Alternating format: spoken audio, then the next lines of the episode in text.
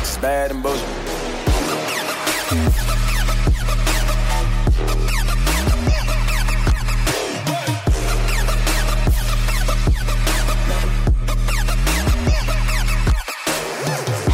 Welcome to the Bad and Bitchy podcast, and I'm Erica. And with us here today is Angella MacEwan, senior economist at the Canadian Union of Public Employees, or CUPE, who is also a Broadbent Institute fellow and co-chair of the Trade Justice Network, a network that aims to raise awareness about free trade deals and their implications. She's joining us today to talk about the federal and provincial government response to COVID 19 from basically a labor perspective. And um, as I was saying to Angella, she's on the correct side of labor economics.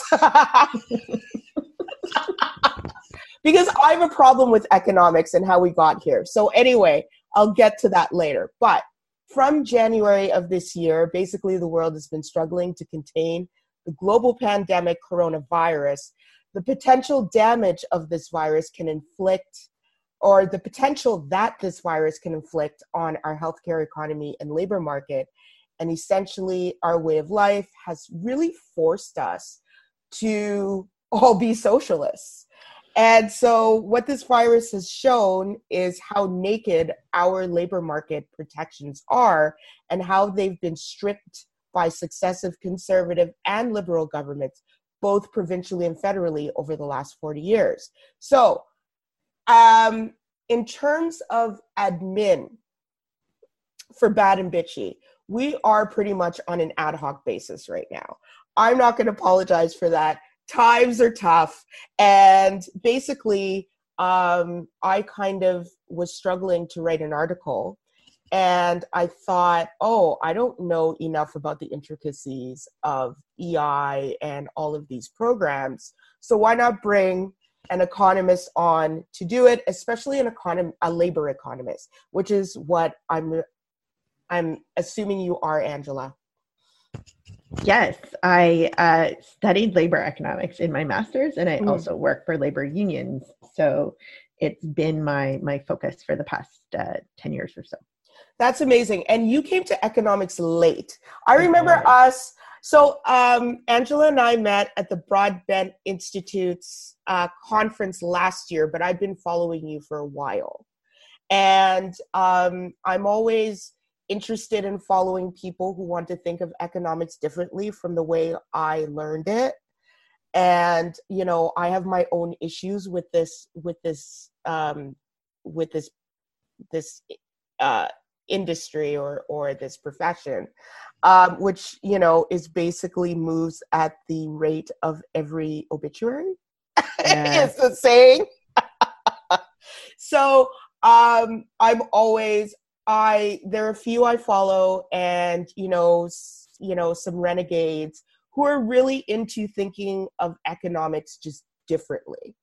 And I would say the last 40 years, we have been, I would say, impaired by your neoclassical Hayek slash um, Friedman model of economic theory rather than which the previous Keynesian model, which is more, which takes more of the welfare state into consideration, and in my opinion, has more of um, a society as a functioning body as a whole, more so than the efficiency-led models of, you know, the like I said, the the Hayek and the Friedmans and the Chicago Boys and all of those people that we've seen in the past 40 years, which has really, really played out in our politics. So that's where I'm coming from. Exactly. You have a lot of people who basically were saying we'd outgrown as a society the need for government um, yeah. and that government's role was really just about protecting property rights in various ways which means siding with capitalists right yeah because that's who already owns stuff yeah. Uh, and what has happened in the crisis is shown that no, we haven't outgrown the need for government. Actually, when we have a crisis of this scale, uh, it shows what I think the purpose for government always is, which is paying for things that everybody needs, but you know the market can't provide so that's always healthcare right right that's always some kind of um, financial floor for people. Right. Like recognizing that people can't live on $2000 a month and we have no country no province in this country provides social assistance rates that are even that generous right? Wow. so um yeah it's pointing out the number of ways that we've failed people. We had more um, hospital beds per capita you know in the 1970s than we do now. We mm-hmm. had uh, more as you say uh, generous um, uninsurance benefits um, and so yeah those have been chipped away uh, by democratically elected governments.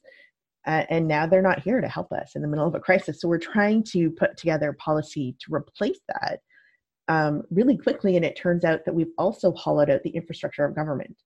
Um, oh, yeah. Oh, so they're having Yay. trouble delivering. I'm so glad you brought this up because I have been wanting to have this conversation for like two or three years because um, I used to work at the Department of Finance as an economist, and um, it's not the place for forward thinking. So I was I was surrounded by these old heads who would talk to you about efficiency versus uh, equ- equity equality because they don't even know what equity means, and you know like the abject ignorance of the way these things play out in people's lives and the joy in that ignorance was really really wow. Like it was it was i i was stunned. Oh that's really interesting. Yeah. Because because don't go there angella. don't go. There's definitely that part where you have people making policy who've never applied to EI before in their life. Right. Um, who've never been on social assistance and so have no idea how this would play out in a regular person's life. But you also don't have, because they outsource a lot of their IT um, stuff, because the conservative government centralized Shared Services Canada, and there were a whole bunch of problems with that. It's still um, a fucking disaster. Exactly. If they yeah. want to switch on the dime and try to program like switch the programming behind um, issuing checks, it turns out they actually don't really have the capacity internally to do that. It's funny you should mention that because uh, there was a piece in, I want to say, I think one of the Postmedia papers about government and how government um, IT systems, especially EI, by the way, especially EI, I'm going to put this in my piece, um, was uh, they're they're obsolete and they're like literally falling apart literally exactly and so some of the i think so direct payments to individuals is something like 5% of gdp like it's a lot yeah, of money it's a lot of money yeah. for oas ccb yeah. all of those payments oh the gst credit mm-hmm. um, and that's all on 50 year old software that they're yeah. trying they've been trying to migrate but they've been worried about something like phoenix happening with it right? So the fact that that has not already been migrated, I'm sure, is a huge concern to government. They're like, we don't want this failing right now. So they they feel like they can't make a lot of changes to that system for risk of collapsing it. Holy shit. Right? Wait a minute, wait a minute, wait a minute. So it's not even, it's the back office stuff too that's holding yeah. back progress because it's, of successive cuts of government. Exactly. Okay, gotcha yeah wow. so so that's problematic. It's also you know the the people um the, it, in good times with employment insurance it was taking over a month to process claims. Um, and that's when they were getting you know 27000 claims a week instead of a million right? Mm-hmm. so they didn't have enough staff on hand to t- process claims in a timely fashion before. Wow. And um, and and again, I have no idea what their computer system is like. But what's happened with the EI system itself is um, there was a big change um, in the in the uh, 1990s under uh, Jean Chrétien and, and um, Paul Martin, mm-hmm. where they mm-hmm. made it much less generous. They changed it from unemployment insurance to employment insurance. I thought it was unemployment insurance. I thought I grew up with unemployment insurance, and I thought yeah. I'd lost my mind. Okay, yes, okay. They changed it. So this much less generous. okay, so this is the major change. Maybe we should go through the history of EI. Sure. From like, I, I don't know if I don't know wherever you want to start. Great Depression. Okay. Let's start in the Great Depression. Awesome. So in the Great Depression, yeah. um, what provincial governments did to try to deal with uh, unemployment was they created work camps for men and men would go to these work camps but the conditions there were awful and they were often not getting a lot of money they didn't have food uh, and so there were a whole bunch of men that went on strike from the work camp um, and they marched from vancouver uh, and they were marching to ottawa there were about a thousand men. They got to regina so it was called the on to ottawa trek. Yeah okay. this is in like 1935 they okay. get to Regina. This is another problem, okay? How we don't learn about the history of labor at all. This bothers me. Anyway, carry on. No, this is this is amazing. I had no idea about this before I started working, you know, for a labor union. Okay, what's um, it called if somebody wants to Google it? It's called the On to Ottawa Trek. Okay. And yeah. that was during the 1920s or 30s? 1935. Okay, gotcha.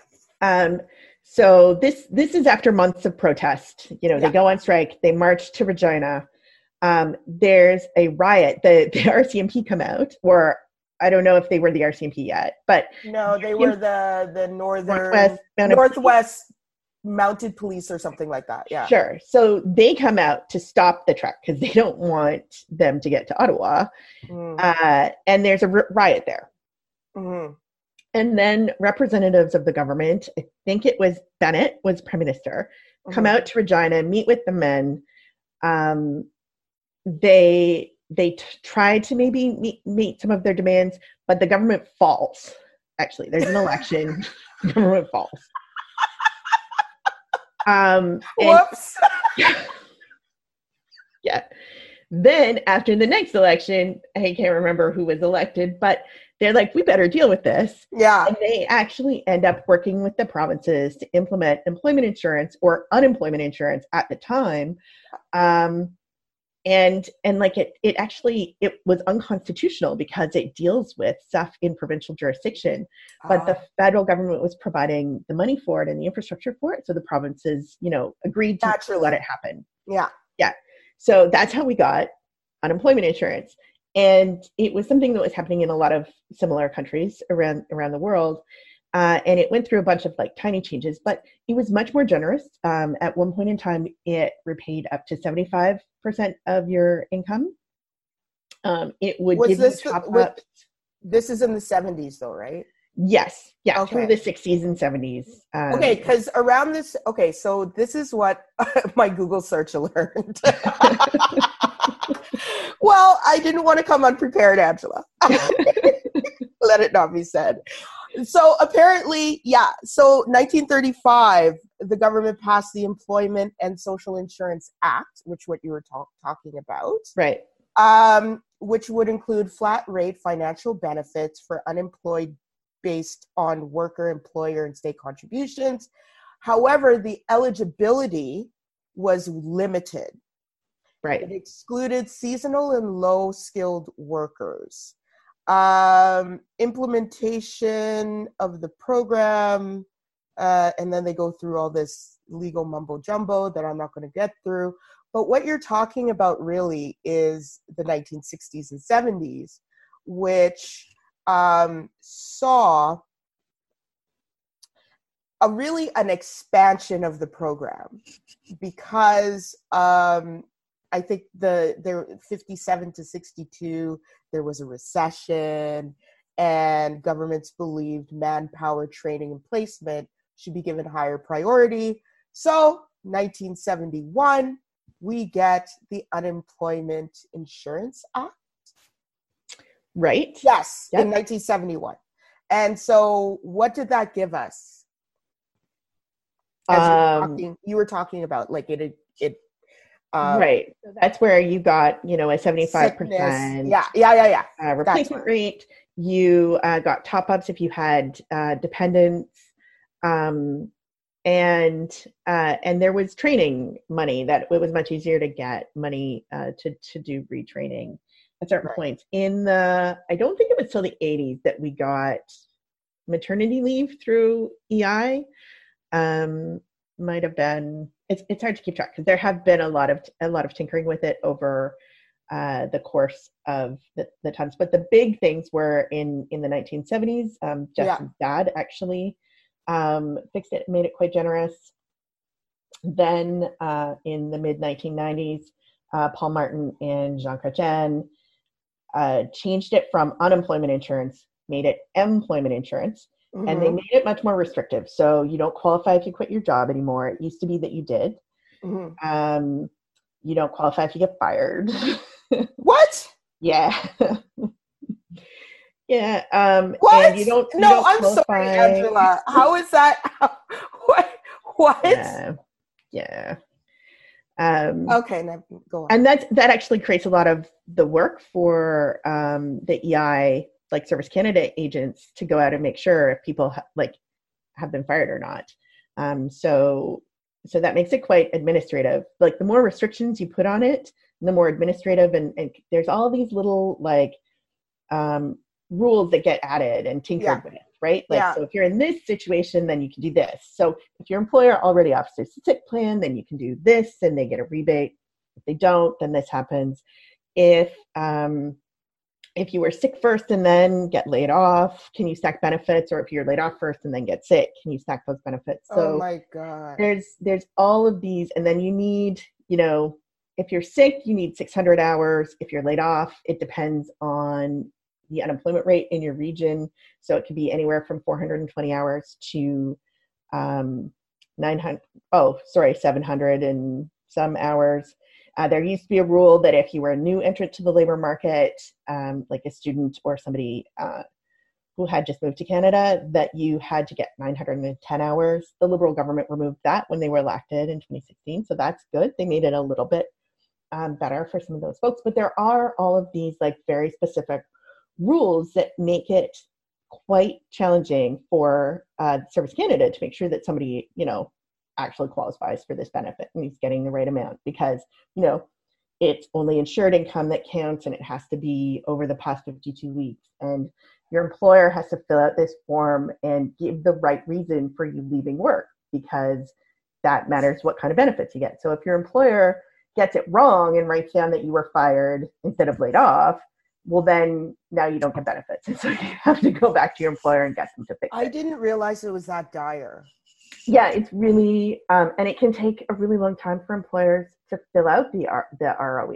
so the roe stands for record of employment mm-hmm. um, and so in order to qualify for ei benefits you have to apply and your employer has to send in this record of employment with all of these details like how much have they paid you over the past year? How much have you paid in benefits? Um, are the, isn't that what T4 forms are for? Well, no, because they have to add the whether or not you're fired. Right, yeah, yeah, yeah. But, you know.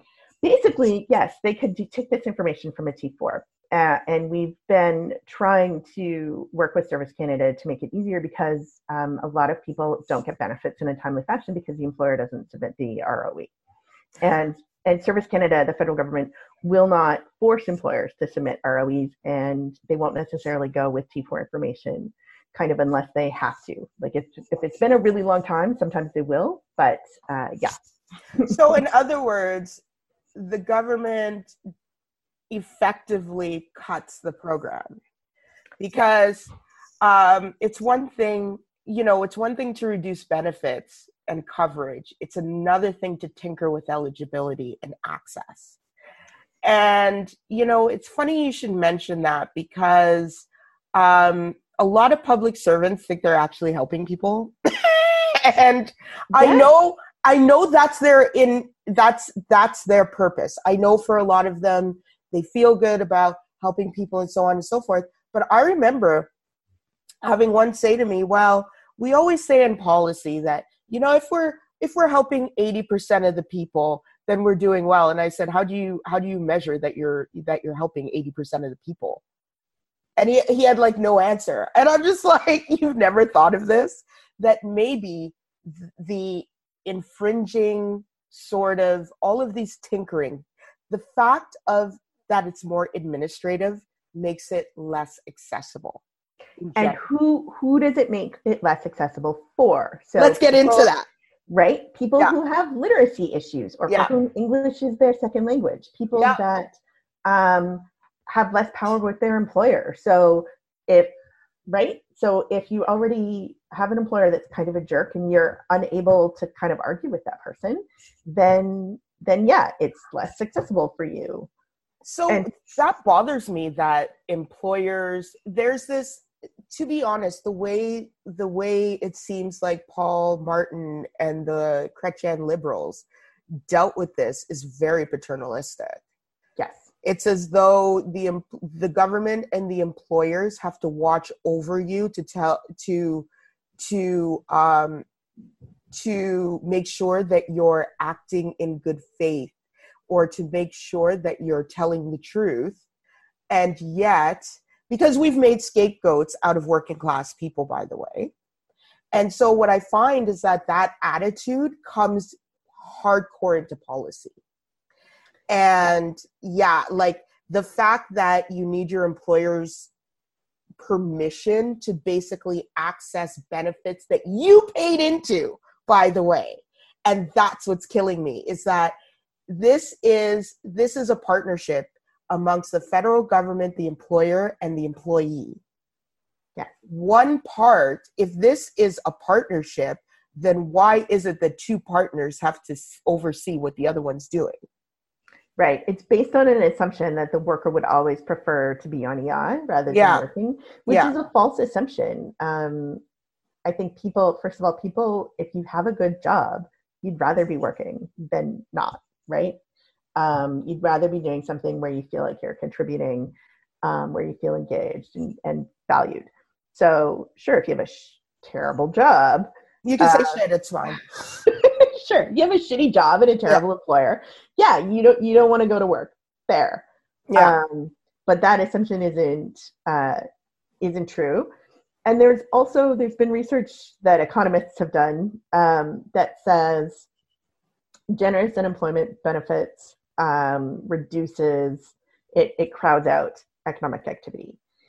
And i think that's um, a misunderstanding of what how this works because um, you're not going to get more seasonal employment in new brunswick because you cut people off of employment insurance right yeah that's not that's not going to happen so uh, you don't get people in toronto don't find work faster because the unemployment, like only 20% of unemployed workers qualify for benefits in Toronto.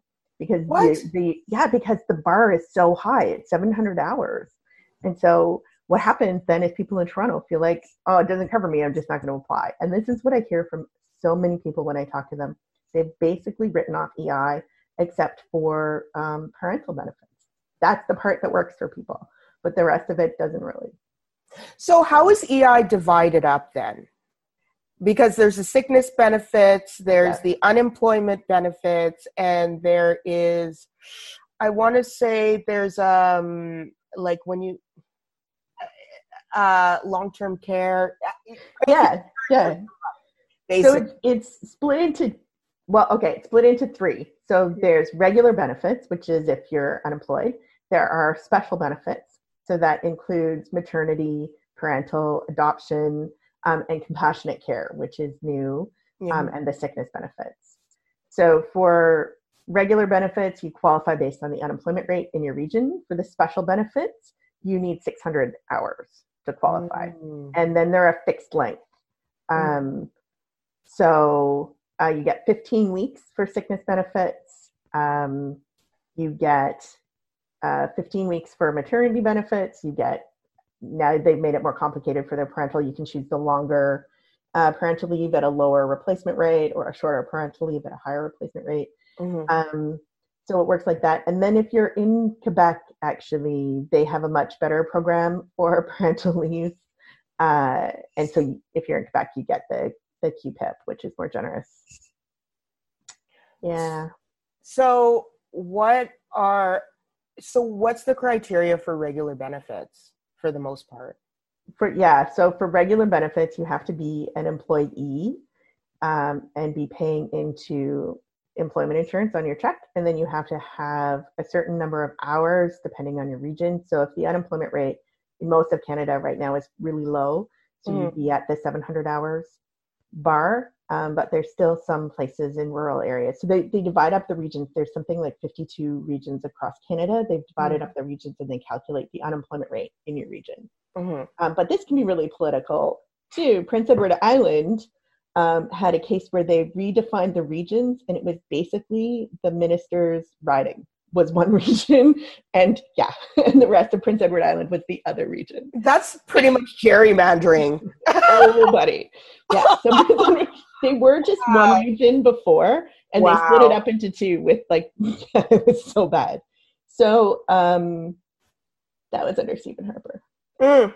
Uh, oh, yeah. oh, what other PEI instance happened under Harper? so yeah, yeah. So there's there's like all of these little pieces, right? Like we had people then that were living in one of those regions and working in another of those regions. They're right. like, so now I don't qualify because the unemployment rate where my house is is different. Wow. Um, yeah. So it's just become so piecemeal and so complicated uh, that then there's an appeals process uh, that Stephen Harper changed as well. Uh, but it's really complicated, and lots of people just don't even bother applying because uh, they think that they won't get anywhere. And they can, they can get somewhere, and you can get relief, um, mm-hmm. but it mm-hmm. takes a really long time. And so these unemployment benefits are only 55% of your what gross, I guess? Oh, so here's another complication. Oh, so it's 55% of your earnings up to a maximum of $573 a week. So they use you only play you only pay employment insurance premiums on the first like $54,000 of your income. So they every year they determine what the median income is, and um, so they determine your median income, and then uh, yeah, so you pay employment insurance premiums up to that amount, and then when you're covered, it tops out at so if you make more than fifty-four thousand dollars a year, it's less than 55% of your income, right? Like let's say you make 80, you're still only getting 573 a week. It kind of tops out there. Oh my god, this system is broken. I didn't realize how broken it is. Yeah. Holy, it was worse than I thought. I was like, I smell that there's still a huge gap here. So what about people who are self-employed and gig employee employees? Yeah, so if you're self-employed, they created a program where you can apply for parental benefits, right? You mm-hmm. can apply for, but I think it's sick and parental.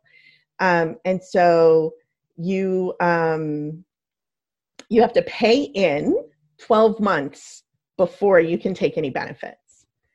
So mm-hmm. uh, yeah, because you have to, you can't like decide that you're sick um, and you need the benefits and start paying in now. Mm-hmm. Um, yeah and then once you've taken you have to keep paying in. so the take up on the self-employed uh, leave has been really low mm-hmm. um, and and how we pay for wait wait wait i'm sorry i'm sorry i'm going to go back uh, for self-employed you have to be employed for 12 months beforehand you have to have signed up registered for and signed up for ei benefits it's oh to pay into it okay gotcha yeah so you have to have been paying in for 12 months before you can take any leave I yeah. see. Yeah. And uh, for most self-employed workers, it just makes sense to to self-insure. Yeah. Instead of going through that uh, that program. Um, what else was that? So yeah, so yeah, it doesn't really cover self-insured worker or self-employed workers at all, which is um, a problem because a lot of people are misclassified as self-employed and they're really like they work for on contracts or mm-hmm. on gigs and they're not really self-employed but they're like they drive the FedEx truck, right? Right, right, right. Yeah, so those people aren't aren't covered at all. Don't at all, and they don't necessarily know that until they become unemployed because they haven't so, been paying in. So how are con so contract workers are not covered at all? Well, depending how their employer classifies them. If their oh, employer, yeah. go ahead. Go ahead. Sorry. If they're yeah. so if they're if they're like Uber, or mm-hmm. Lyft, where Uber and Lyft say, no, they're not employees, they're mm-hmm. contractors, they're self employed, then they wouldn't be submitting um, EI benefits, so they're not covered. Or they wouldn't be submitting premiums, they wouldn't be paying into it. Right. They're not covered. And so that happens for lots of workers uh, in Canada. So, in order to be covered as a gig worker, Yeah. you would have to be classified as self employed by your employer. You would have to be classified as an employee by your employer. And they would have to be taking off the the EI premiums and sending them in for you. So, can you pay into it as the same way as somebody who is self employed? So you could you could apply for special benefits, Uh huh. uh, but only special benefits. You don't get regular benefits if you're self-employed. And If- how, how if much you have a business though and you're paying yourself a salary so like if you let's say you're incorporated as a business and you pay yourself a salary you can then i think oh but then how would you you can't lay yourself off right like th- there's like a moral quandary there where if Yeah. you own a business you can't get lit up because i know there's been questions where people have put their spouses on the payroll and EI has said, no, that doesn't count because your spouse can't lay you off. right? So it's weird. Yeah, there's definitely all of these like little loophole things where people aren't qualified. So, and that sort of pool of workers is growing. Yes. So, your contractors, because I, I believe that the federal public service is one of the largest um, employers of precarious workers. Oh, yeah. They have a whole bunch of people through temp agencies. Um, and depending how those contracts are structured, I mean, the, the temp agency could consider people employees and be submitting EI on their behalf. Mhm. Um, I don't know how those contracts are structured. So, in other words, even like temp, if you work for under a temp agency, you're not covered either because you're under contract. Yeah, maybe you are, maybe you aren't. It really depends on how they've structured it.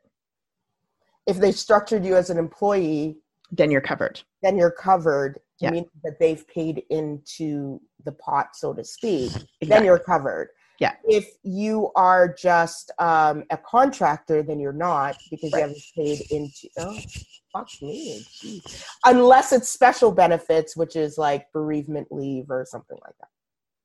And you started paying Are- for that uh, 12 months ago. Oh, okay. Okay. I'm sorry. I'm just, I'm in shock right now because I remember when I was growing up in the 80s, everybody. Okay. when I was growing up, employment, unemployment insurance was like, whatevs. You know, you, you went in, you filled out the paperwork and you're done. A few weeks later, you get your first check. I don't even think you had to wait that long. The efficiency with which this program was administered was honestly an envy of the world. Like so here's what happened. There mhm, were so I applied for EI. I actually got EI in the in the 90s before Paul Martin et al. messed it up. Uh, and you actually got to go in and talk to somebody. oh Yeah. And then you're like, here's my situation. You explain it to them. They're like, oh, this is what you need. I will help you. so there was never any problem. What happens now is you go into a computer screen or you apply online um, and and you put stuff in wrong because you don't understand the questions that are being asked and they're really technical and specific and yada yada. So guaranteed you make a mistake or you fall into a weird box. They've automated the system. They've tried to automate the system so much and they've removed removed so many frontline workers that there are all of these problems and mistakes that happen in processing the claim where you didn't submit exactly the right information or they they want a clarification they have a clarification question so like you submit it two weeks later they're like oh that was the wrong sick note you have to get this kind of sick note and so then you go back to your specialist to get the right kind of sick note and submit that and then you know and two weeks later and then they're like yes that's great and and check qualified mm, so mhm. that's what's creating all of the backlog and the problem is where where you don't get like the nice easy answers in the automated process right. if you can fill out the form properly and know how to navigate the system and get it right it's fast er um, but if you don't and your employer doesn't submit the roe and they're really backed up so they can't get back to you to, to confirm the pieces of information that they don't know about then yeah then it takes a long time and it and you don't necessarily even know because that it takes forever to get through to the call center. There isn't one person who follows your claim the whole way. Like there's not a case manager. There's just people on on phone so you might get different advice depending when you call back. We had people during the the last recession who were calling in and uh, there were people telling them oh yeah you should probably just sell whatever you can because it's going to be a while which isn't advice that they were supposed to be giving right it's not that was never official advice but it was sort of the the workers assessment trying to Yeah. be helpful right Yeah. like yeah, Yeah. this is going to be a while you should probably Start selling some stuff on eBay. Yeah. Yeah so um it's just it's been broken in in so many different ways that now we get to this crisis Mm-hmm. and it can't handle the scale Mm-hmm. it can't handle like there's not um there's not like a simple way to uh fix it and people people have lost trust in the system as well Mhm. like it's generally understood oh yeah it doesn't work for me it's not going to work um so that's really sad for me which is why the government has come out with this like benefit that's supposed to be kind of more of a floor the emergency response benefit Okay. um, Is that in that's in light of the coronavirus? Or in is light that of the coronavirus. Yeah. and when did the government make that change? There's so many changes that have happened over the past two weeks. I can't take I can't keep track. So I'm asking you Stuff is changing every day. every day. Yeah. As of March 25th, Mm-hmm. um, they had originally put out two benefits. As of yesterday, March 25th, they merged them into one and they merged it with EI kind of. So if you already had your EI claim processed, Mm-hmm. you will get EI benefits. Mm-hmm. If your EI claim has not been processed, they Mm-hmm. will put you over to the the emergency response benefit you'll get transferred to that benefit Mm-hmm. and if you haven't applied yet you should wait um, until april 6th and apply for this new emergency response benefit because for most people it's going to be more generous but they're going to just transmit you to that and have you use that benefit first anyway Mm-hmm. so that benefit is $2000 a month Mm-hmm. um, for 16 weeks is how long it can be available Mm-hmm. um, and it you're qualified if you're self-employed or gig worker. So um, all you need to do is to say that you have made five thousand dollars uh, in employment income or self-employment income Right. over the past 12 months or in 2019. So they kind of made that flexible, depending Mhm. you know which of those is better for you. Or if you've gotten um, uh, pregnancy benefits from your province, or if you've gotten maternity and uh, and parental leave from EI, Mhm. that counts as income as well. So if you're just coming off of uh, parental leave, you can get this benefit.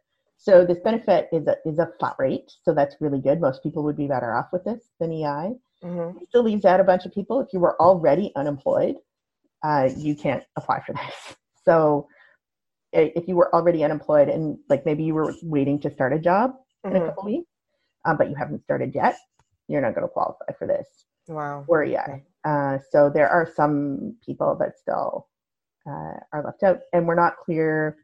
They're going to have to work with the provinces to figure out if you're on a program like Ontario Works and you've been working part time, and that has been shut down. Mhm. Can you receive this benefit, or will it just be clawed back from Ontario Mm. Works? Right, right, right. And Ontario Works is the social assistance benefit, correct? Yes. Yeah. Yeah. And um, speaking of social assistance benefits, that those are another set of benefits that have come under come under fire in the past forty years. Um, I would say workers in general have been basically assaulted, like like financially and politically assaulted for the last 40 years. It's no wonder people are fucking angry. Like, Yeah. hello like i feel like it's all part of the same thing right this part is just the the the reduced spending part right? Of our fuck uppery of our economic relationships like in general right? You know i don't even want to get to the production part because that's another story. Because i would like to see how this uh, what the conversations about the supply chain management are going to look like post coronavirus i would like to know how those conversations in a globalization context are going to happen after the coronavirus i would like i i'm sure there are people having those conversations now and now I'm just like, well, I mean, is it really that smart to have basically half the world's production in one fucking geographical area? You think not? Probably not. But you know, who am I? Like, I don't know. But the point is, is that I mean, I think what I'm trying to just point out here is that this is only one piece of what's been happening that's contributed to all of this. And this piece is something we don't talk about a, a lot and it's a piece that our media sure as hell doesn't talk about but what happened to labor is basically the question that i'm trying to pose here. Um, right. So in the in the response to the great recession mm-hmm. labor unions um, were a big part of the of the process. In in uh, social democratic countries like denmark and norway and and that we always point to as having really great labor market um, safety nets uh, labor it's a tripartite process germany does this too right mm. so where labor's always at the table you mentioned mm. it, it was employers and business kind of over labor that's how yeah. this works and yeah. there are pieces of ei that try to preserve that tripartite process there is an ei commissioner for workers mm-hmm. um, the minister does have like meetings with with with workers and representatives from workers but it's it's just not the same right? It, it seems it's it seems perfunctory to me. Exactly. Like just as a matter of routine. It's yeah. we do it because it's something we do and not necessarily that we take actual input. Because well, and, and yeah, so there's, there's yeah. three commissioners. There's the commissioner for workers, the commissioner for employers, and the minute and and the representative of the ministers. Mm-hmm. So the other two can always outvote the worker. Yeah. Right. So in order to get something done, you only need the two of them. And so often the commissioner for workers is in a position where, you know, they can offer advice and they can try to push, but they have no stick to implement it. Um, so that's that's a problem. But yeah. the way that we we made a difference back in the 30s was, you know, these big strikes, these huge getting people out and on the streets because they were they were mad and maybe we'll see uh, a response like that again if i'm here for a general strike. I'm sorry. I know that this is just i know that this is just faux pas to say okay? But honestly there is no other way in yeah yeah there's a pandemic happening but how else are we going to reverse its fortunes? Yeah. the, the, the entire structure has to change and we've been saying so for however long, but nobody wanted to listen because Lord knows we were the extremists. And I was just like, well, the extreme is the center, isn't it? You yeah. know, I mean, I, you know, the I we and what this has showed that that people are at the center of the economy. Thank workers you, thank you. Without the grocery store workers, like thank you, have these people now that you're saying are essential workers, and you're like, oh, okay, so you yeah. do need us somebody said that somebody said that on twitter. Oh isn't it funny how all these low skilled workers are now essential? Yeah. And i was like yeah because literally two weeks ago they were um you know they could have been replaced. They were negligible. Yeah you know? but now we've got grocery yeah. store workers supply chain workers like warehouses getting food food processing. Like none of these are high paid jobs right now. Um but they're essential. So if those workers went out on strike, that the economy would stop. And now we've learned that. Wow, have we? Because I feel like I feel like maybe they should. but I I'm I'm a believer in you know I mean pushing boundaries, and you don't get anything from just being you know patient and waiting. During this time, I mean, it is to be honest, the work to the the oh gosh, those um, right to work laws right are another one of yeah. how legislatively um, we have taken the worker and made them and devalued them as a society. We've all done it. And as a society, and devalued them to the point where we don't actually realize we need them until now.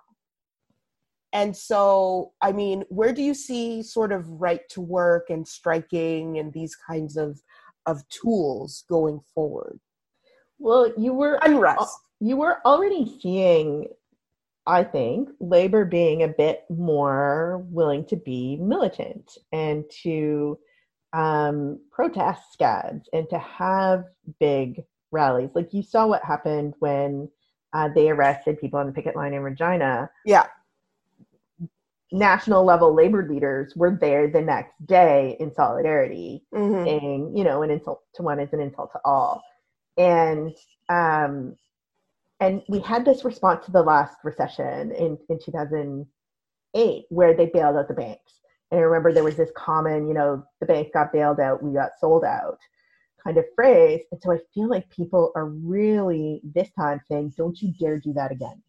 Don't you dare. You know what? at the banks and not us.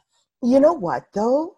Okay, so 2008 was a watershed it was a watershed. Like we've had i didn't even know they had a recession in six in the early 60s like nobody whatever. Like they, we're not going to study it you know? We're going to study oil, the oil crises of the yeah. 70s which really opened the door in my opinion to this conservative approach yeah. to fiscal matters to labor unions. I think of the air traffic uh, air traffic controllers strike Yes. Which was another watershed moment. And the the whole TARP idea, I think it was called TARP in the States, it, of 2007, 2008 to bail out the banks, but you didn't bail out people. And you know, this idea of too big to fail. Right. Is is is and intersecting that with a pandemic is a really, really interesting it's just really interesting to me. And I'm hoping that people get a little bit more militant. Um, I'm a big fan of the um, um, um, Canada Post Workers Union. Yes. I feel like they're militant. Uh, and, you know, really. Well, and I think they're the ones that started this off, actually, because there were labor unions and workers that were picketing Canada Post stuff in solidarity. Um, I hear Canada Post is treating them like shit too during this. And they, but they still they were they were legislated back to work, and they still haven't got a settlement, and they're not getting the protective stuff. So um, yeah, Canada Post, uh, the union CPUW, yeah, um, CUPW, they're they've got a lot of activists, and they've been doing a lot of education with workers. Unifor's done a lot of education with workers, so I feel like the appetite is definitely there um, within labor to be more radical to stand up and and that they feel like their members will be there with them. Yeah, yeah. because provincially we've had probably 15 years of austerity from provincial governments cutting back not just income supports like they haven't increased the amount of social assistance so it's absolutely abysmal for people like they simply can't get by on that amount of money. There's not enough housing for people um, we're still seeing increases in food insecurity and people using more food banks. Uh, and they and then they've cut back um, healthcare, so there aren't as many beds, there aren't as many workers. They're relying on people, you know, instead of hiring more people, they have them doing too much overtime, so they're getting burnt out. And and we just don't. We have in every way that I look at it, we have undermined the capacity of our government to step in and do its job right now. It's like I imagine this big Jenga tower, and different p- levels of government have been pulling pieces out of it um, the whole way, and and it's gonna it's gonna crumble. Um, Can I use that? Because I, I, I, want to use that. That's a great, like, it's, like it's a great. Hands have been pulling. People No, you're completely right. It is a yeah. Jenga tower, where yeah. where, and it's not just and I don't want to, when I say conservative, obviously your Hayeks, your Friedmans, and so on are more in the conservative spectrum of economics. just as your conservative politicians have come in. But make no mistake, like Bill Clinton is just mm-hmm. as is just as you know at fault for this as Ronald Reagan. Yeah, and Jean Chrétien is and Jean Chrétien exactly like as your um, Brian Mulroney lib, um, conservatives exactly, which, is basically a liberal government. Yeah, under both conservative yeah. and liberal governments that they accumulated fifty four billion dollars in the EI fund. So the money that we paid into EI, they used that to pay down the debt, and they stole it from the fund, and they didn't pay it back so Stephen Harper wrote it off um, as a debt that he would never repay. So wow. they owe workers $54 billion that they've never repaid from, from what we've submitted to them and employers, because employers pay um, 60% of EI premiums as well. So it's, it's like split between employers and workers. Can we just say that Paul Martin deserves no credit whatsoever because he literally stole from Peter to pay Paul? Yeah, like that's like like massaging and then downloaded it to the provinces? Yep. Okay and then, and then, now the provinces cut things and downloaded it to municipalities. Exactly. You've got the 2% cap um, that paul martin implemented to funding that went to first nations uh, communities. Yes. So that has and now they have no one yeah exactly. yep. over the past 20 years. So um, yeah, it has been a long time coming that we've been creating this crisis, actually. Austerity a, creates crises. Yeah, we would be in a much better place to respond to this crisis now if we had the social investments in place that we should have had, that we had before. This is depressing. It is depressing, but I'm hoping that um, that people are waking up to it and waking up to the fact that because we've said for the past like for the past 10 years i've been saying we need to fix ei we need to improve ei yeah. liberals promised when they got elected in 2015 that they would. But they're like oh no liberals made a lot of it's too hard. We it's too hard. it. it's complicated. We can't figure it out. Da, da, da, da, da. can you imagine? Can you imagine saying that at work? Okay. Yeah. like you have a job the fuck yeah. on it. Like, I mean, they say it better. They say it no, but that's what it comes down to, is it not? No, we're not going to do that. It's too hard. Bye. You'd have to negotiate with the provinces. Yeah, and, and then we yeah, have to do our job, and you know, yeah. And we just want to take pretty pictures. But now that they have to, they are. And so it's shown that what they've said was not possible, was not within the realm of possibility. Mm. They've said that for for years. Now it is we're actually doing this. Can you imagine a month ago, even asking for um, 10 days of paid job protected sick leave across Canada? There was one province that had that before. No, it was unpaid. One province had 10 days of unpaid job protected leave, and that was Quebec. No province had more than two days of paid sick leave before this and no province was thinking about doing it. So, yeah, most workers a month ago had like no job protected sick leave, let alone paid. We have more days of vacation mandated by law than we do days of sick leave mandated by law. Two days? We have two days of vacation a month is mandated. So, how is that different from the United States? Um, I don't know what the United States have. I imagine it would vary. No, I, I, I'm, well. I'm guessing that they don't have anything. I'm guessing they don't. but two days really ain't shit. Like honestly, it's, it's not. It's not, it's not. a year. That's for that's for the past twelve. So yeah. Um, wait a minute. Wait a minute. Wait a minute. I remember in Ontario that they were trying to improve upon. Can you tell? Can so I, the Liberals, yeah, the Ontario Liberals under Kathleen Wynne did this whole review of employment standards, and they did. They improved labor laws and they brought in um, 10 days of sick leave for anyone, regardless of the size of your business. And they were actually emergency days that you could use for different things, right? So if it was looking after someone else that was sick or you were sick or or whatever. So it was flexible leave. Um, and two of those days were paid. Uh, Doug Ford gets elected and he cuts out the paid part. Um, he cuts down sick leave to three days of unpaid sick leave and then and then separates it out into other the other two days into like different pieces. So yeah so we went from 10 days of unpaid sick leave with two of them paid uh, under the liberals to under doug ford none paid and only three unpaid.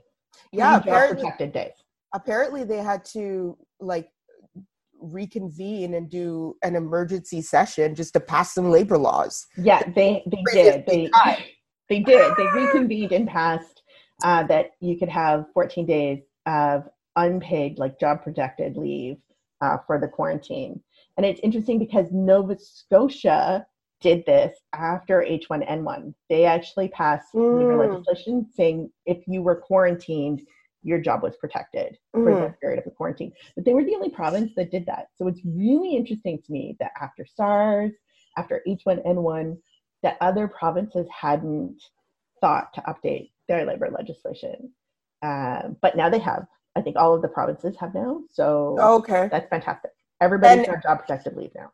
And and is that 14 days or does it vary? 14 from, days for the court. I think they might have said most of them might have said, you know, whatever public health says is necessary for right right right right right right. So in other words wow it can be done. Oh. It can be done. And so i'm hoping that we learn the lesson that actually it can be done. And so when they're telling us it can't be they're full of shit. And yeah. we should not let that stop us from organizing and making it happen.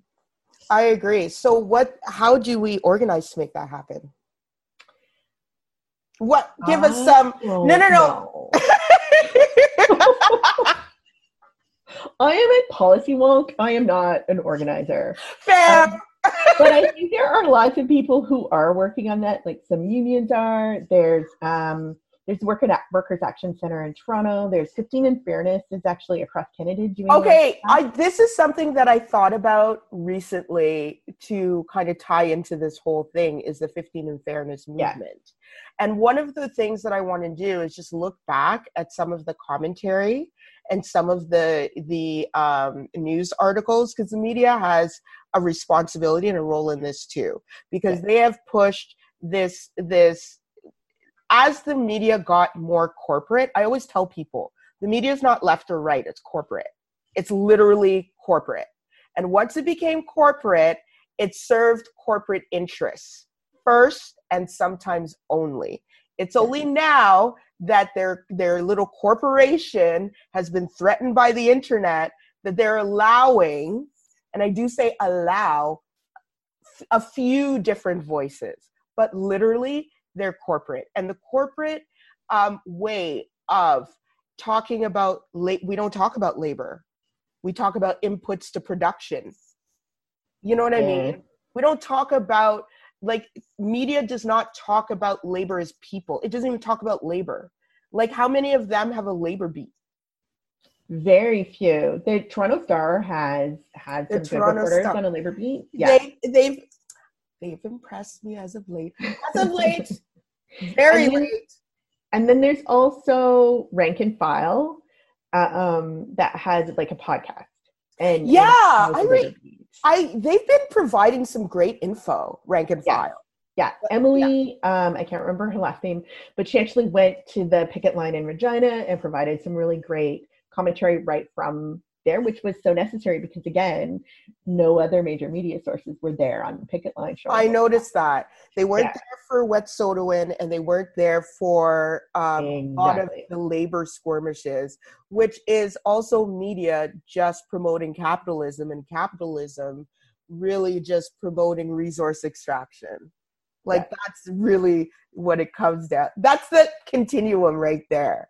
Um, the media has been honestly over the past especially 20 years like it was still good in like the early 90s but like ever since like the past 20 years it went to the cnn approach. Yeah. And i'm just like i i well, feel like i don't even get anything. There's less local news so there aren't people that are following like what's happening at city hall as much. yeah yeah. Um and and there's less yeah, and with kind of a more human perspective. I feel like partly because they don't have time. They're just putting out stuff and so they're printing yeah, it's it's kind of a function of, as you say, the corporatization of it, the financialization of it. Mm-hmm. Where if it's not profitable, we're not going to do it. But that's not the point of a good media, right? That's not the point of journalism. But they also placate power in a way, mm. more so in Canada than I feel like in even in America. Like in Canada, it's like they all want to be, you know, um, it's like they all want to be invited to Aga Khan's island with the prime minister or something. Like they all seem like they just want to be in the room of power and like rub shoulders. Yeah. And I'm just like, that's not your place. No. Okay. And why aren't you doing your job? To be honest, some of this, this, okay, first of all, these are regular border crossing or regular migration is a very good example of how they're not even critical about the language they use. Yeah. And like, and, and what's happened over labor is that you've seen, and I've seen CBC do it, I've seen CTV do it, all of them. You've seen almost the, um, like the victimization of corporate entities uh, mm. that are that are they it's like a play and they're they're sort of they're the victims and labor are these lazy ragtag misfits who who can't get in line and how dare them. And i feel like that's how the media has portrayed a lot of labor skirmishes over time. Yes i i, I do. And i it also annoys me because I feel like we're often used to excuse resource extraction or corporate welfare, where they're like, "Oh, this will save this many jobs," and this yeah, like, hmm, no, you can't only use me for that because we could have different jobs. yeah, and the other thing is, so then that goes back to this whole trickle down economic theory idea of everything. Yeah, everything is the individual. That's working well um, individuals do not solve crises, only communities do. Okay. Number one. Number two is like it's it's the the whole idea of business up here and us down here is very hierarchical, which is a colonialist structure in itself, speaking yeah. of resource extraction. And also, it's just, it's the power differential is what yes. talks about you know as yes. though labor has the power to do what they're saying that that labor's doing and labor i can say does not like it, so it, it feels like me government has shifted its role it's supposed to be to protect the community to protect people um, but they've decided that they will protect people by protecting businesses and jobs so they're mm-hmm. going to give they're going to you know cut these taxes for business because that's what we need in order to protect jobs. But no, we actually need, you know, hospitals and childcare centers in our communities, and that protects jobs and makes life better off for us. And so, and not recognizing who has the ear of policymakers on mm-hmm. the Hill that that there are these really wealthy um, lobbyists from different corporations that they go to dinner with and that they get stuff from and that they hear from all the time and and that they definitely different MPs would hear from people in their constituency, but not in this the, the same way. They they push back. Um, businesses push back quite quickly if government ever wants to do anything uh, that isn't in business's interest. So government can only do anything uh, good for people if business is okay with it. Basically, is what we've come to. How did we get there? Yeah, well, this is a good question. And and I agree, it's corporatist. It's not it's not partisan and it's business gets what they want out of either the liberals or the conservatives and at the provincial level, honestly, um, out of the NDP as well, mostly, right? Oh, You're well, still seen that in BC. you, you saw that with Bob Rae because Bob yeah. Rae started off with some really good and radical stuff, and then business said, "Nope, you can't. we will shut the economy of your province down if you keep going. Um, and so we've created a financial system that actually relies on the corporations um, coming along. So they, they go on strikes. Yeah. Yeah. Yeah.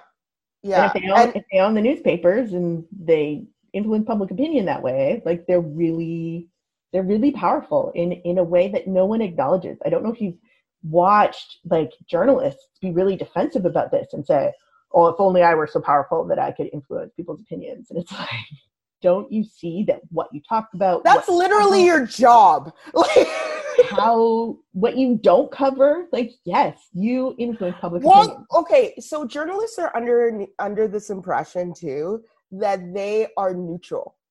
And I'm like, you're not neutral. Okay. Nothing's neutral. Data as it ex- data as it as it exists in its natural form is the only unbiased thing in this process. Okay. As soon as you start collecting data, there's a bias in there. Okay. Second, but I haven't even t- so that's on the research side. I'm talking what you choose not to cover is a choice. The fact yeah. that you were not on the ground for what Wet'suwet'en for these labor issues for honestly the fact that you missed the PM's blackface. I will this will be the one thing I bring up at every as soon as um like a a, a reporter is like, well, we didn't know, we didn't do this, we didn't do that. And I'm I'm less thing about reporters more than editors. Editors are where the power is because they do the layouts, right? Yeah. They do the layouts, they pick the titles the headlines. But it's like, what adjective do you choose to describe somebody? That's the point, because yeah. that's how you frame information. They are in the business of framing information. Like that's their business, you yeah. know. Like it's not there It's not necessarily even to gather information anymore because they don't do that. It's literally just to frame it. That's it. Yep. And then whoever writes the headline frames it further because most people often decide whether or not to read the, the full article just based exactly. on and form an opinion just based on that. So I, I I have never chosen a headline in my life. Right. Ever. Whenever I've written for something, never I, we don't choose the headlines. And no, that's they write it. Yeah, it's funny how like how many people people are like, "Really?" And I'm like, "I know, I was shocked too." I have never ever so i mean that is an editor's choice and you know the the distribution of resources in the newsroom is a corporate choice and of course they're not going to cover labor because they're corporate exactly. And so the economics training that reporters have is often limited. They mm. often rely heavily on kind of the traditional you know, classical experts and candidates here like yeah. Yeah. um, and they're not exposed to alternate thinking about economics and so they they they don't take it seriously. Yeah. Um and and so it can be difficult. Yeah. I mean they uh they just they don't i don't think they get that the stock market isn't the economy. Well it's really interesting too because there's this thing where a lot of journalists if i talk to them about precarious work they get yeah. that because yeah. they've been precariously employed. Yeah. Um but to kind of extend that analysis past precarious employment where and how power works in other parts of the economy they're often not i mean their editors wouldn't let them do it anyway probably. So yeah no they wouldn't. they just don't. Yeah exactly. I mean i i think i think reporting should be based on society. I don't understand why we can't take a people's pro- first approach to just economic planning okay? But then you, we talked about power so we know why. Yeah. But um you know i i i've always had these sometimes i think the simplest questions in my head or about a whole bunch of things and i'm like i'm i i've never actually said them because i have always thought they were too simple and reductionist and but sometimes i'm like i really need to answer this question if the economy is 66% or 65 or 60% of the economy is literally people buying things. I think it's 66, 60 something. Like it's two thirds. Yeah, it's a lot. It's a lot. It's over half. So why don't we just like help people rather than corporations? Like I remember this was like through during my masters, this was the single question I had and I dare not. I never opened my mouth to ask it because I thought it was. I'm like, there's something I'm not getting about this. you know what I mean? Like, you think you shouldn't be asking this question, but it's a fair question. And I think we just answered it. And we talked about when we talked about power and the power of the corporations and who has the minister's ear. Who comes to the table? Who sets the unemployment rate, the growth rate? It's private sector. It's not the Department of Finance. They just take the average of what business tells them. Yeah. That's literally how it works. I wish it were more, you know, complex than that, but it's not. Yeah, it's good that we do have the parliamentary budget officer now. Yes. They're working at Yes. doing some more independent fiscal projections and analysis, and Yeah. and yeah, I'm, I'm really grateful that we have them. yes. Uh, yeah, but we and and what finance produces anyway isn't very transparent for most people. Like it's no.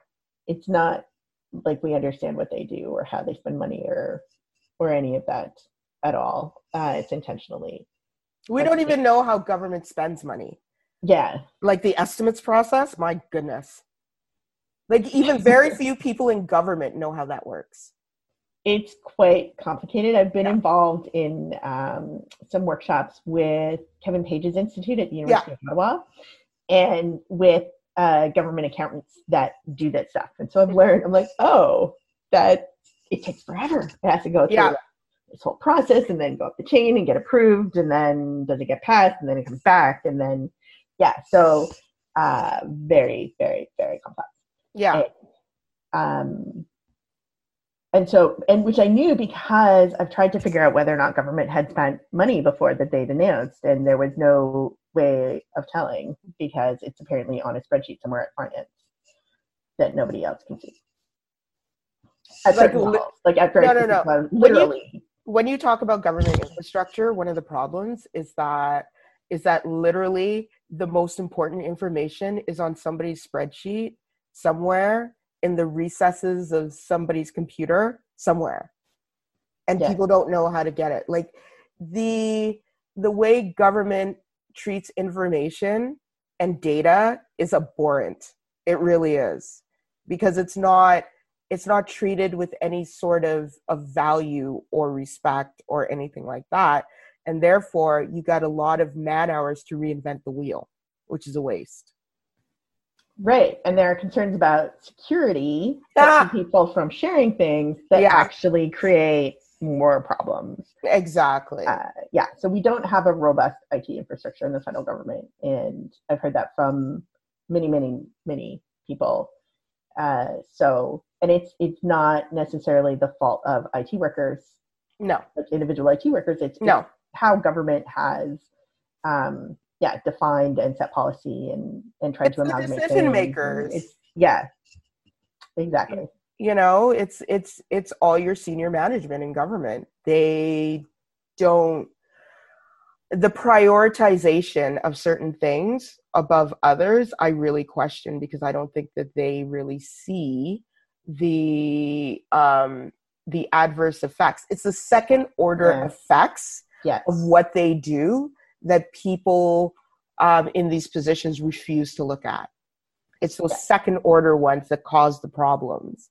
It's one thing to, it's like you were saying, uh, sure, they've expanded all these benefits, but now they have to hire more people to do the background work and, you know, knowledgeable people too of these forms. Where are they going to find those people?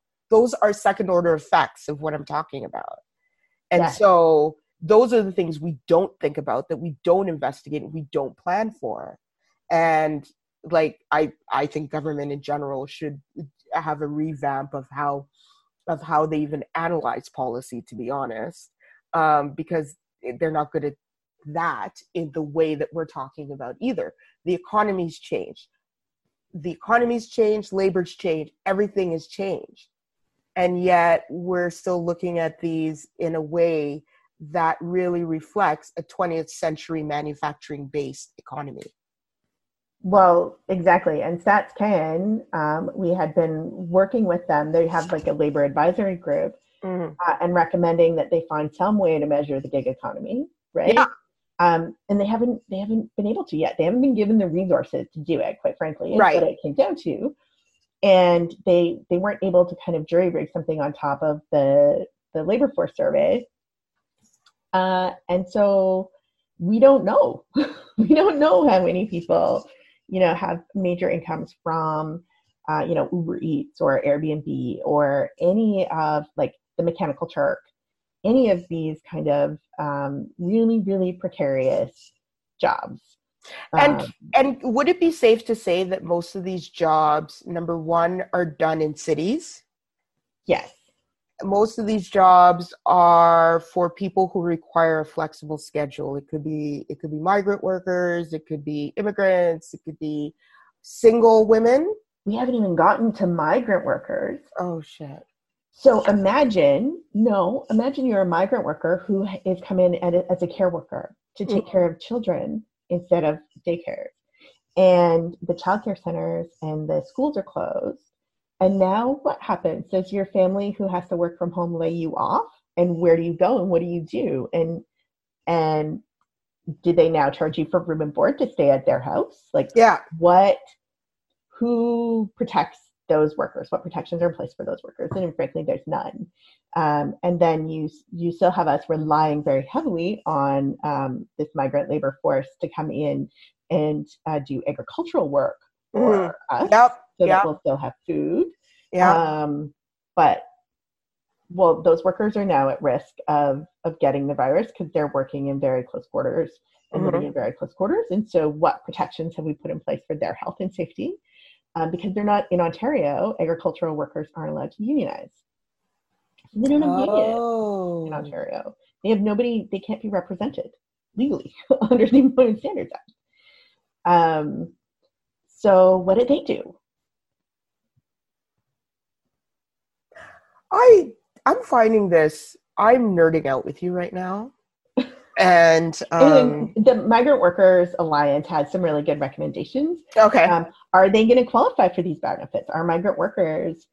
Um, it, I, it, I don't see anything in the legislation that would exclude them. Um, but if they don't have a social, I don't know. Do you get a social insurance number if you're here under a temporary? That's a good question. I don't know. Yeah. So maybe they can, but do they have a MyCRA account? You would imagine that people are paying taxes and, and that they would.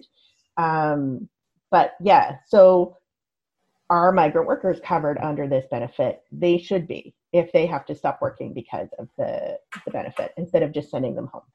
Yeah, I totally agree. Um, I think that's the last. No, no, no. What about single parents? I'd like to I'd like to spotlight single parents because I feel for them right now. Um, and I, I actually wonder how many of those healthcare workers are single parents. Yeah. My mom was telling me a story. My mom's a retired nurse. Both my mom and my aunt are. And uh, we were talking about, um, she was telling me about how you know, like some of them are just preparing for death and, you know, just setting up stuff so that if they get the virus and they, because these are our frontline workers, the same workers, by the way, we nickel and dime, because as I recall, there was, um, you know, the Ford government was playing hard and was was so-called playing hardball. I'm using air quotes um, to to really nickel and dime and cheat teachers out of their rightful wage increases. And only because in my in my opinion they just want to get rid of teachers for the most part. I think they just want to move all learning online which to yeah. me has another set like that's another story. But it's so funny to me that again with those like low skilled workers who become essential. All of a sudden, all the people we've been shitting on have become essential. Teachers yes. and nurses are two sets of people who go on strike because the province doesn't pay them properly and also takes away their benefits. Well, and and this Ford government was cutting funding to public health uh, centers and cutting funding um, to hospitals and capping the funding increases at below inflation and saying that that was an increase because um, it was like a nominal. Anyway, does this man look like he ever took calculus and knows what a first and second derivative is and what that means? So, so I feel like Ford is beating expectations on how well he's dealing with this because uh, he's returned some funding um, and he's reversed some of his positions but there's still there's still cuts. They still don't have the protective equipment in place for these frontline workers. Um, we're working on providing emergency childcare for the frontline workers. Um, but that's that's um, if you're a single parent that's still going to be really tough and you're working you know long shifts in, in the er but the, the the key thing for me is that yeah we're asking these people to go and do tests and they're not getting the right equipment. They're being asked to reuse this equipment. They're putting their lives in danger for us, and we don't give them the respect um, that they deserve normally, let alone you know the wages and the support and the the resources that they need to be able to do their jobs well. And um, and for these childcare workers that are providing emergency childcare, I mean, most childcare workers make fourteen dollars an hour, like minimum yeah. wage. Yeah, it's and that a lot of parents now working from home realize how much work teachers and childcare workers I've do. I've seen that a lot um, on Twitter. Is like pay these teachers because I can't. I'm like they're your. I'm like they're your kids though. they're like I can't handle my kids. How does the teacher do it? And it's yeah, yeah. but no, yeah. but governments across provincial governments across Canada were cutting resources to public health because the federal government has been backing out and the federal government hasn't they cut back how much they're transferring to provinces for healthcare. Wait a minute, they um, cut the health the Canada Health Transfer? No, no, no, Trudeau has started to to help a little bit and come back, but for oh, years, you're talking about for years, years, yeah, yeah, yeah. It's been cut, and so provincial governments. the conservatives love to play with that the Canada Health Transfer. Oh, they love to play with the health transfer, and uh, from what I understand, is that they really cut it. They did. Yeah. And and Trudeau has not fully repaired that. Yes. Right. So provinces have been cutting, and uh, like Jason Kenney was laying people off. He had torn up contracts with doctors where they had had a contract and then he tore it up after the pandemic. And so now there are doctors working who don't know what their wage is going to be because they don't have a contract right now because Jason Kenney ripped up their existing contract. Um, and yeah, like illegally ripped it, like just so bad. And so we have this situation where we don't have enough trained staff in place because we've been cutting them over time and um, and the people who are working are already overwhelmed and uh, and don't have the resources to do the job that they need to do on a regular basis. So you have people at long-term care homes that can only spend, you know, six minutes, four minutes um, with a person getting them ready. And so now we have people getting sick and they need to use the protective equipment and they may be down on staff because they're not an urgent care center or maybe people are sick.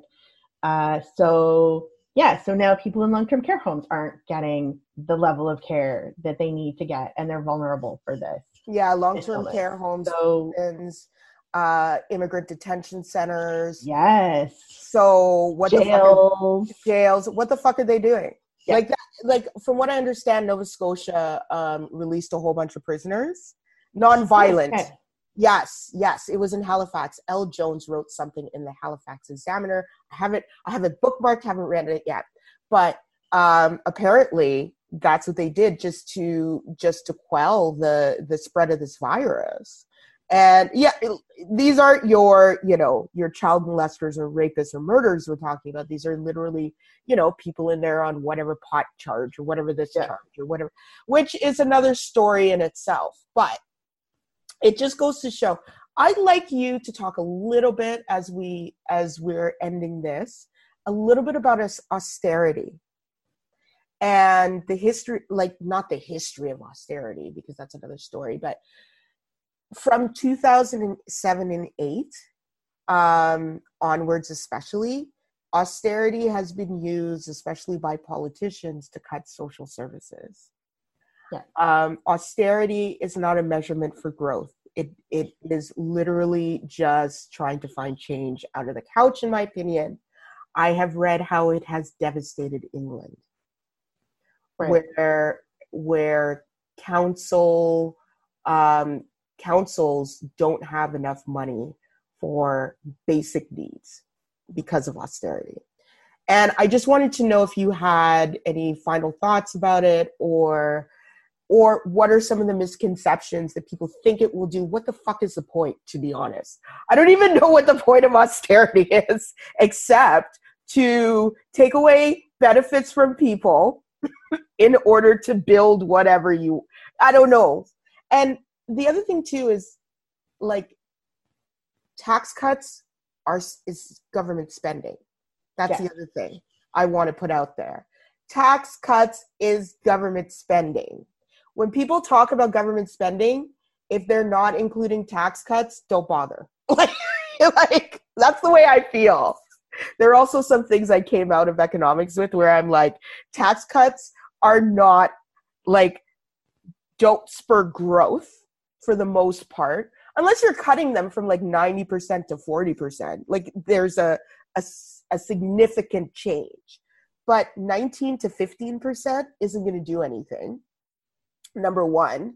It doesn't create jobs, and aus- neither does austerity. That's my piece. Right. And if you're cutting corporate taxes, uh, it depends what they do with the corporate taxes. So it, it yeah. depends what your underlying assumptions are about what they're going to do with that money. If they're going to buy equipment and hire workers, then yeah, that in Canada, that would yeah. stimulate the economy. If they're going to hide it in their offshore account, um, in whatever the closest tax haven is, then or buy a yacht, then no, it doesn't stimulate the economy, right? Yeah. So um, what we saw is that they used it to uh, increase their stock prices. They did share buybacks, um, and and that didn't stimulate the economy at all. That's like the no. productive way that no, that's literally concentrating um, money into right. you know those who own capital. Yeah, like and, that's what you're doing. You're just concentrating money in the rich. Exactly. That's what and tax cuts end up doing. So it's so austerity is usually justified by saying we all need to tighten our belt, and there's this uh, equivalency with household budgets, but governments aren't the false the false equivalent. exactly. governments governments are not households. They we don't need to tighten our belts. Um, during a downturn, anytime the government can should only worry about um, w- whether the return on your investment is going to be bigger than the cost of borrowing right? Right. so both matters what your current cost of borrowing is and what the return on your you expect it to be. I feel so like i'm going to use this too. Go yeah on. so if you are building childcare centers to hire childcare workers that the return on that investment is huge because mm-hmm. if you have quality childcare for kids it's good for kids and it allows parents to go work. So it, it you've hired new people you've basically brought um, part of the economy out of the unpaid economy and brought it into the the economy that we count. Um, so that that uh, if you care about economic growth and how we measure it, you've increased that, and you've helped other people work and and and do things. So you should you should build childcare centers. You should have a national childcare program. If you're building hospitals, um, that also and hiring nurses to staff those hospitals that also grows the economy. If you are preventing poverty or eliminating poverty that means that those people are less likely to get sick they're less likely to go to jail they're more likely to be productive um, and, and well taken care of members of society to have stable housing. Like if people have stable housing right then the economy is actually better off in the long run If yeah because those people become ta- like you move up on the income scale and those people become net tax contributors i think right. people are mostly net tax contributors anyway but because you know if you take in sales tax and so on and so forth but if you consider all that if you consider all that yeah. however income tax let's say contributors why wouldn't the purpose of government be to make as many people as possible income tax contributors. Exactly. and it i think it's partly because of the time scale of government mm. so if you're starting where we are now and you you make sure everybody has a house and has enough money to make ends meet um, they will start to be income tax contributors it might take a while it might take five to ten years for them to actually you know recover from the trauma that they've already experienced and become uh, income tax contributors so that government is going to fork out all this money to do this and not see the reward for it um, and maybe get unelected in the meantime because people are mad that their income tax rates went up and the Canadian Taxpayers Federation made a big debt bomb display or something, right? So it's, it's or Andrew Coyne writes an ill-informed article. Exactly. partly the democratic timescale that's a problem. Yeah. Um, and I, I also feel like we're just really permeated with this myth of deserving and undeserving. Yes. And so we feel like if we coddle people too much, then they won't want to work and they won't become productive. So they don't believe that if you have that secure safety net, if you have um, if you have the support, if you, if you think about things from a social determinants of health perspective, that um, they don't believe that that will fall, follow through. Yeah, because I, it's it's the welfare queen idea exactly of, yeah, yeah it's it, like that is granted that was very racial but but it also if is you, racial because people think about the, in in Saskatchewan they think about First Nations people and they're like oh those people are lazy and they would just sit on income assistance we're already paying them for everything so why yeah. should I pay for them to do that's that? exactly the attitude that is exactly yeah. it. You have that's perfect because i've heard that so many times. Yeah no and and I, and i have as well. So you have these racial stereotypes in your head and people white people will be like i worked hard. I paid my taxes. What's going to happen here is that someone else is going to benefit and be lazy and use it all.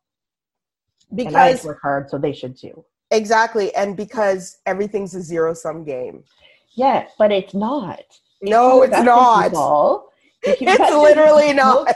It actually like expands the whole pie. yes. Where new people can get some some and existing people can get some more. Like people really have this mentality that if and this is to the benefit of business especially because business has made everybody scared that they won't have a job tomorrow and they've manipulated us in such a way that they've used us to actually perpetuate that.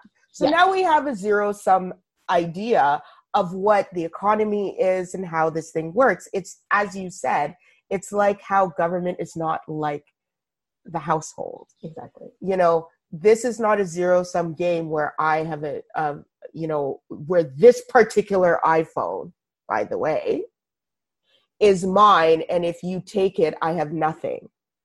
Yeah. there are iphones being manufactured every day.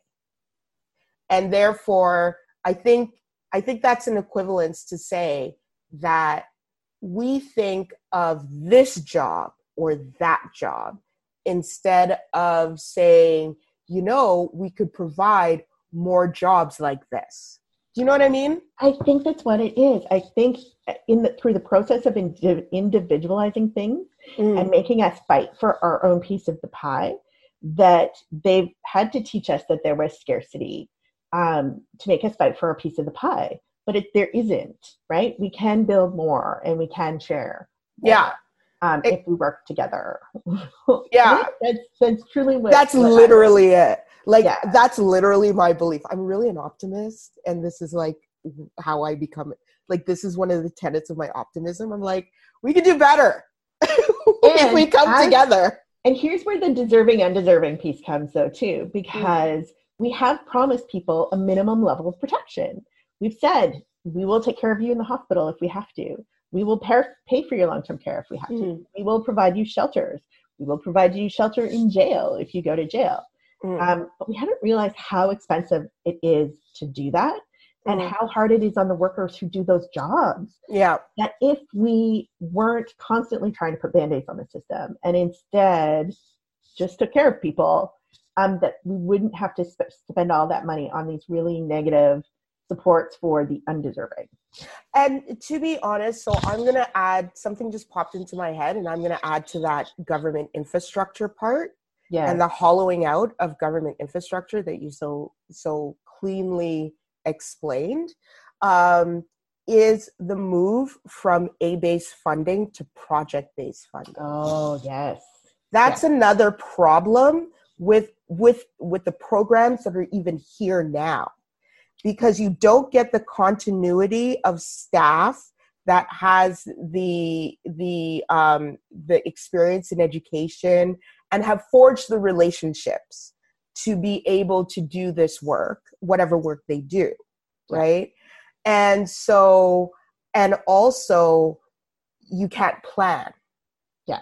you can't plan for a continuity of a program and i think that is one of the silent killers of our sort of infrastructure our government infrastructure is That the move from huge. Yeah. yeah it's been it's it's actually hollowed out not only the funding but the effectiveness of these programs. Well, it's basically hollowed out civil society because um, people have to chase funding dollars now, and so they have to chase whatever is popular at the moment for government. yes. Oh by Um, the way i just want to put this in. A-based funding is like operational funding to like project-based funding is basically funding for that specific project to run for a certain amount of time right. and it's not necessarily it's not what we call um, continual funding it's not exactly. yeah. Instead of getting a certain amount of funding for your organization for the next three years or five Yeah. years, so you Yeah. can plan how to spend the money. Um, you have to be constantly applying for spe- multiple specific projects that meet very specific criteria, um, and doesn't necessarily always qualify for overhead, right? So, right so yeah so there's um so so nonprofit sector actually tends to be like really bad for workers you know Yeah. benefits. Yeah. Um yeah there's a lot of turnover. Uh yeah so that's that's a big problem uh for sure. I think in our response in canada the united states has a bigger philanthropy sector. I'm not because their government is less generous overall. Um so it may be better in the states right now. I don't know i don't know uh well that's why their their stuff is so fragmented or their coverage is so fragmented is because you have something from the rockefeller foundation or something by the way i've been watching mad men and now i realize why the philanthropy sector and what it's for it's literally so I saw um, you tweet that. It was perfect. Yes. it's it's literally to get into to philanthropy is literally to get into power Yeah. like that's how you meet power and Yep. so the philanthropy section uh, sector is not really about philanthropy it's literally about getting a whole bunch of bigwigs in the room people who represent other companies and to get access to them that's Yeah. all we got so I don't know, like how that plays out in terms of, like you said, the philanthropy section in the United States. I would love to know. I would love to read research on that. Um, there does seem to be a small philanthropy sector in Canada. Like there are some foundations, uh, Yeah. and I don't know how they work and what you know if it's if it's even comparable to what happens Yeah. in the states. But that's definitely what the American philanthropy uh, how that works. You you really hit the nail on the head with that. yeah, no, it was it was Bert Cooper. It wasn't me.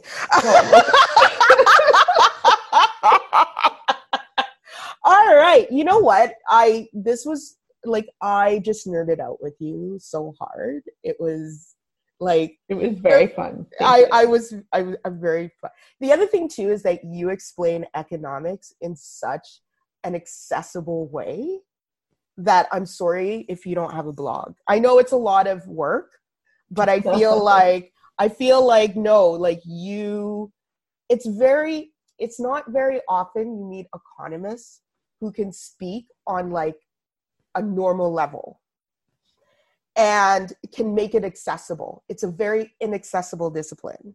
it and really so- is, and intentionally so. I think. Yeah, yeah, yeah. And so I always love talking to economists who, number one, are on the correct side of economics, and number two, who are um, who can explain it in a way that is accessible and bite size. Because we've actually mostly talked about the political economy here. And yeah. and that's another by the way, that's another thing that I have with economics is that there's not enough of the political economy. Yeah. In like embedded in the discipline.